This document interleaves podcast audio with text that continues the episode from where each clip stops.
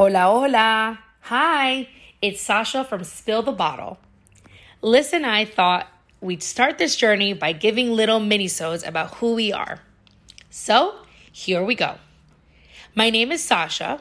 I'm 32 years old, married, and a first time mom to a two year old. Toddler mom life is wild. Before becoming a wife and a mom, I was an actress, singer, dancer, producer, content creator, makeup artist, and certified drama queen. I grew up a little different from the norm, and by that I mean I grew up being the voice of Backpack on Dora the Explorer. I was always at events, premieres, hanging out with celebrities, and enjoying life as a Nickelodeon kid. I didn't miss much of school, but I didn't mind the days that I did because school wasn't always pretty. The first time I got bullied or hate on for being backpack was in the fourth grade. I went to the bathroom and saw written on the wall, fuck Sasha. Seriously? We were kids. What was wrong with them? Middle school was annoying, painful, don't miss a day of it. High school was okay. But fast forward, I went to college, I got my BFA in musical theater, and my MFA in television and radio production.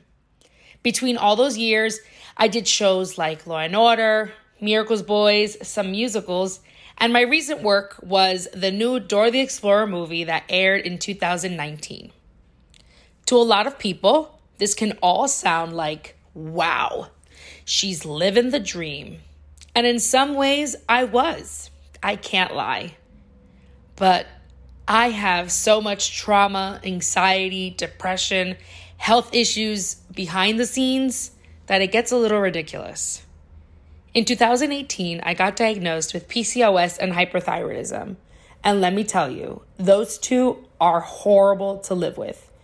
On top of me already having horrible self esteem issues thanks to middle school, now I had anxiety, paranoia, depression, dark spots on my skin, hair loss, uncontrollable weight gain, raging hormones, suicidal thoughts. But I think the worst part of all about having these two chronic illnesses is that they are so invisible. Half of the time, people think you're bullshitting. This is where Liz and I got really close. I've known her since I was 12 years old, where we met at dance, and we hit it off immediately. But as most kid friendships do, especially back in the late 90s, early 2000s, when texting wasn't free before 9 p.m., we drifted apart. Once social media got going, we always kept tabs on each other, but recently we both found out that we had PCOS and other similar life issues and became super close once again.